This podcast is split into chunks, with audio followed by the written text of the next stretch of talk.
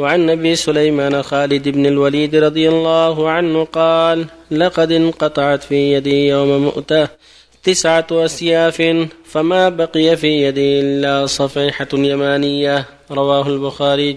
وعن عمرو بن العاص رضي الله عنه أنه سمع رسول الله صلى الله عليه وسلم يقول إذا حكم الحاكم فاجتهد ثم أصاب فله وجران وإن حكم واجتهد فأخطأ فله وجر متفق عليه. وعن عائشة رضي الله عنها أن النبي صلى الله عليه وسلم قال الحمى من فيح جهنم فأبردوها بالماء. متفق عليه. وعنا رضي الله عنها عن النبي صلى الله عليه وسلم قال من مات وعليه صوم صام عنه وليه. متفق عليه. وبالله التوفيق صلى الله بسم الله الرحمن الرحيم. الحمد لله صلى الله وسلم على رسول الله وعلى آله وأصحابه ومن اهتدى بهداه. أما بعد فهذه الأحاديث فيها أحكام متعددة ينبغي لكل مؤمن أن يعرفها لما فيها من الخير العظيم. الأول حديث خالد بن الوليد في الجهاد والصبر عليه. والنشاط في مقارعة الكفار لأن الله شرع ذلك. قال تعالى وقاتلهم حتى لا تكون فتنة ويكون الدين كله لله. فالجهاد له شأن عظيم فإذا يسر الله ذلك فالواجب على المؤمن أن يصبر ويحتسب وأن يبذل وسعه حتى قال خالد انقطعت في يدي تسعة أسياف يوم مؤتة مؤتة في السنة الثامنة من الهجرة. أرسل النبي جيشا إلى الروم فاقتتلوا في محل يقال له مؤتة من جهة الشام. وكان أمر عليهم زيد بن حارثة. فإن قتل فجعفر بن أبي طالب فإن قتل فعبد الله بن رواحة.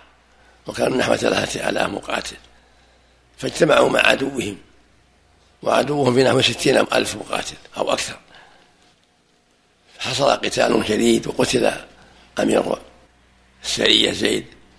ثم قتل جعفر ثم قتل عبد الله بن رواحه الأمراء الثلاثة رضي الله عنهم ثم أخذها خالد صلح الناس عليه وأمروه فأخذها فقاتل حتى انقطعت في يده تسعة أسياف تكسرت من ضرب الرجال ولم تبقى في يده إلا صفيحة يمانية ففتح الله عليهم وانحاز المسلمون وانحاز الكافرون ونصرهم الله عليهم وهم أقل من نصف العشر من عدوهم.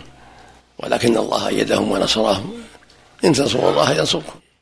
وكان حقا نصر المؤمنين. فلم يقتل من السرية إلا نحو ثمانية أو اثنى عشر شخص من ثلاثة آلاف. وهزم الله العدو وانحازوا وحفظ الله المؤمنين وسلمهم وأعزهم. وهذا كله من لطفه وتيسيره ومن أسباب توفيق الله لهم. أن صبروا واحتسبوا حتى نصرهم الله على عدوهم. في الحديث الثاني يقول عمرو بن العاص رضي الله عنه أنه سمع النبي صلى الله عليه وسلم إذا حكم الحاكم فاجتهد فأصاب فله أجران وإذا حكم فاجتهد وأصاب وأخطأ فله اجر الحاكم بين الناس إذا اجتهد تحري الحق فأصاب فله أجران يعني أجره مضاعف وإن أخطأ فله أجر على اجتهاده وخطأه مغفور.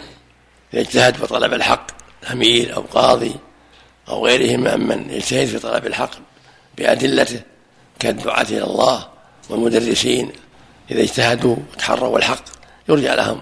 هذا الخير العظيم.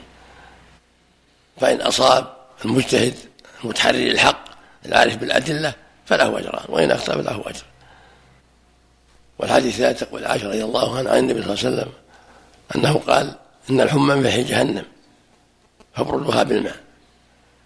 يعني إذا أصابت الإنسان الحمى يستحب لها التروش لأن التروش من علاجها. والحمى معلوم معروفة. هو المرض اللي يأخذ الإنسان شدة تصيبه حر شديد يسمونها الناس الصهونة فيها من فيح جهنم فتبرد بالماء. هذا من العلاج لها. كذلك هذه عائشة من مات عليه صيام صام عنه وليه. إذا مات الإنسان عليه الصيام فريضة وليه يصوم عنه. سواء كان نذر أو من رمضان أو من كفارة هذا هو الصواب يعم. من مات وعليه صيام صام عنه وليه يعني شرع عليه وليه يصوم. وقد رفعت رفع نساء كثيرا النبي صلى الله عليه وسلم وغيرهم.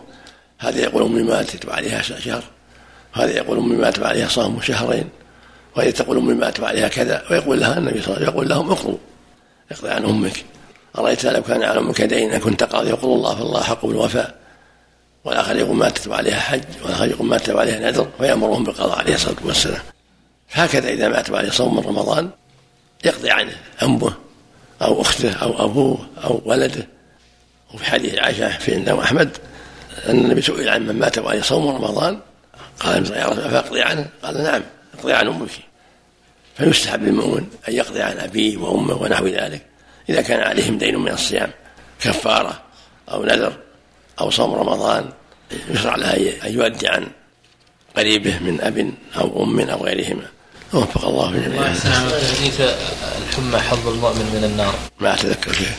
على كل حال هي من أسباب تكفير السيئات، الحمى من أسباب التكفير وحط الخطايا. كسائر الأمراض. أحسن الله عملك. حتى لو كان مثلا اصابته حمى في أيام الشتاء مثلا يتروش ما بارد أحسن الله. ظاهر الحديث لا مو ما بارد. مناسب يعني لا يزعجه. يبردها الماء ما قال الماء بالماء البارد. يعني الماء الماء يبردها يخففها. يكون من مناسب حتى لا يعني يشوش عليه. نعم؟ قال إن الطب النبوي بالتجربة لا بالوحي. يقول ربه جل وعلا وما أنطق الهوى إن هو إلا وحي يوحى. وعليكم الحديث الثلاثه الذين طرقوا من الصحابة الذين طرقوا أهلهم ليلا مع الرسول في غزوة. فوجد كل واحد منهم عند زوجته رجلا. النبي نهى أن يطرق ليلا عليه الصلاة والسلام. أمر الا يطرق الرجل أهله ليلا. الا ان يخبرهم يعني. فلما قدم صلى الله عليه وسلم آخر النهار نزل حول المدينة ثم دخلها. لأن قد يأتي أهلها على حالة غير مرضية. وفي الحديث الآخر لا يتخون أهله.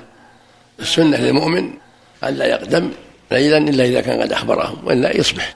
هل هذا ثابت عن ثلاثة الصحابة؟ ما أدري ما ما الله عملك اسم ملاك هل في شيخ صلى الله عملك؟ ما يسمى من أسماء الملائكة. ما يسمى. في المرأة يسمى في الرجل مثل ما يسمى جبريل وميكائيل تجزيء الصيام يا شيخ على الأولاد. نعم تجزيء الصيام على الأولاد. وصاروا خمسة أولاد كل واحد يصوم بمثل ستة أيام. ما في ما على الأولاد أو الإخوة أو غيرهم. هذا يصوم خمسة وهذا يصوم خمسة عشرة أيام وهذا يصوم لكن لو صامهم كلهم في يوم واحد يا شيخ الظاهر ما يضر ما يضر الحمد لله. العموم من مات وعليه السلام. كلهم صام يوم. كلهم صام يوم. يأثمون أن لم يقضوا عنه يا شيخ؟ لا مستحب. معروف أنه مشروع.